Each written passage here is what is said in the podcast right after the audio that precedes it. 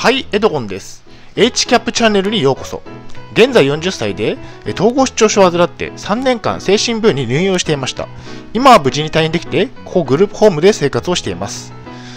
え今日この形式で動画を撮影しようと思ったのは、簡単に字幕を入れられるというアプリがあるということを耳にしまして、まあ、実際にテストをしてみて、え簡単に字幕が入るかどうかのテストをしてみたいと思います。まあ、この形式で動画を今後撮影していくかどうかは分かれ分かりませんが、まあ、たまにこの形式もいいんじゃないかなと、このホワイトボードを使った形式の動画もいいんじゃないかなというふうに思っています。え本日の内容ですが、えっと、下の概要欄に目次も入れておきましたので、合わせてご確認ください。え目次としましては、まあ、今日は、えっと、運転で安全対策の6点を挙げたいと思っています。まあ、ここに書いてある通りですね、え体調が悪いとき、え、は運転はしないと,、えっと。スピード違反をしないと。あとは車間距離を取ると。安全確認をする。あとスマホのチェックや飲食はしない。あと飲酒運転もしないといったところでお送りしたいと思います。では、まずは余談としまして、私が運転してきた、えー、統合失調症を患った後、私が3年間も車を運転したことについてお送りしたいと思います。高校卒業後の18歳から36歳まで18年間車を運転してきました。まあ、統合失調症と診断されたのが33歳の時だったので、えー、診断後も3年ほど車の運転をしていました。で、3年の内訳なんですけど、新潟県で運転が2年ほど、埼玉県の川越で運転が1年ほどといったことで、まあ、3年間運転していたということですね。で、安全確認に徹し、無事故無違反でこの3年間は運転ができていました。で免許証の更新もしていまして、えー、ゴールド免許だったため、え、講習も30分ほどで終了したといったところですね。まあ、統合失調症を患っていても、運転免許証の更新はできると。まあ、特に、えーと、警察官に言ったりはしなかったので、まあ、普通に更新はできました。で、車は売却をして、今はないということですね。あの入院した時に、え車、まあ、入院する前に車を処分していました。まあ、家庭を持ったらまた車は欲しいなというふうには思っています。ということで油断でしたが、えっと、私が3年間車を運転してきたことについてお送りしました。で、まあ、えっと、統合失調症を患っている時の車の運転ですが、まあ、しっかりと6つの安全対策をすれば、えっと、無事故無違反でいけるんじゃないかなというふうに思っています。まあ、こちらですね。まず1点目が、え体調が悪い時は車運転、車の運転はしないといったところで、まあ、統合失調症なので、え毎日体調が万全ということはないですね。まあ、頭が痛かったり、え気分が悪かったり、まあ、幻聴が聞こえたり、幻覚が見えたりと。まあ、今日はどこか調子がおかしいなと感じたら運転はやめましょうということですね。えー、幻聴が聞こえている時に運転をしたことがあります、私は。で、その時に幻聴と会話をしながら運転をしていたんですね。まあ、それが良くなかったなというふうに思っています。まあ、一歩間違えれば事故っていたかもしれませんが、まあ、幻聴と会話をしながら運転をするっていう普通では考えられないことですね。では、えっ、ー、と、まあ、えっ、ー、と、1点目が体調が悪いときは運転しないということですね。で、次2点目が、えスピード、スピード違反はしないと。まあ、これはまあ、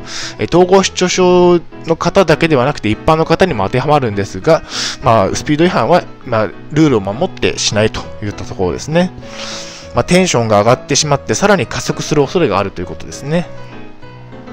まあ、10キロくらいはオーバーしてもいいという考えだったんですね、私は昔。それで、まあ、10キロくらいだったらオーバーして運転していたこともあったんですが、まあ、えっ、ー、と、統合失調症を患って、患った後の3年間は、特に、うん、スピード違反はしないで、運転に徹する、安全運転に徹することができました。で、えっと、まあ、スピード違反はしないということで、次3点目ですね。車間距離を、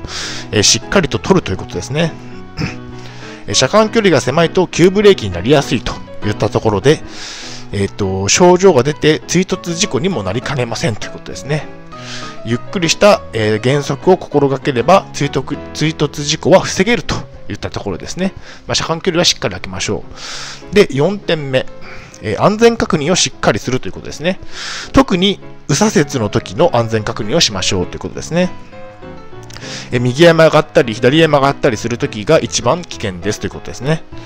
えー、車間へ車間車間へ車線車線変更ですね。車線変更の、えー、時にもしっかりと安全確認をしましょうということですね。しっかりとミラーを見て車がいないか、バイクがいないか、えー、横断歩道に人や自転車がいないか、ミラー確認だけでは不十分なので、目視もしっかりしましょうということですね。次5点目ですね。運転中のスマホチェック、飲食は控えるということですね。まあ私、えっと、18年も運転してきて、まあ最初の学生の頃なんかは、えっと、えっと、飲食しながらよく運転していました。まあそれ良くなかったかなとは思っているんですが、まあえっと、ペットボトルの水を飲んだり、まあお菓子を食べながら運転したりといったことをしていたんですが、まあそれもまあ、えっと、統合失調症を患って、患った後は、えー、特にしなくなって、えっと、安全か、安全運転に徹することができました。まあ、統合失調症を患った後はもう怖くて、えっと、飲食物を食べながら運転というのはできなかったですね。もう、はい。まあ、片手ハンドルになりやすいので、飲食物を食べながらの運転というのは控えた方がいいんじゃないかなというふうには思っています。で、次6点目、えっ、と、飲酒運転はしないといったところで、まあ、これはもうしてしまったら、えっ、と、警察に捕まってしまうので、まあ、してはいけないですね。まあ、統合失調症に関係なくしてはいけないことなんじゃないかなというふうに思っています。まあ、統合失調症の関係といいますか、お酒との関係ですね。は、えっと、症状が安定してない時の車の運転は危険ということで、えっ、と、まあ、統合失調症を患って症状が安定していない時に、え車の運転するのは控えましょうということで、先ほども伝えましたが、えっ、と、してはいけないことですね。そこはしっかりと守って、えー、車の運転をしていきましょうといったところですね。で、まあ、以前の自分に言いたいことが一つあるとすれば、えっ、と、統合失調症を患った後の安全運転は完璧でしたということですね。まあ、えっ、ー、と、完璧と いうのは言い過ぎかもしれませんが、えー、しっかりと、えっ、ー、と、安全確認をして運転できていたので、え統合失調症を患った後の3年間も無事故無違反でいけたんじゃないかなというふうに思っています。だからまあ、褒めてあげたいというところもありますね。まあ、東京に引っ越してきて、結局車を手放すことになったんですが、まあ、それもそれで良かったんじゃないかなというふうに思っています。まあ、最後に1点だけ皆さんにお伝えしたいことは、田舎に住んでいるなど特別な場合を除いて運転は控えた方がいいでしょうということですね。まあ、田舎、まあ、東京以外に住んでいる場合などで、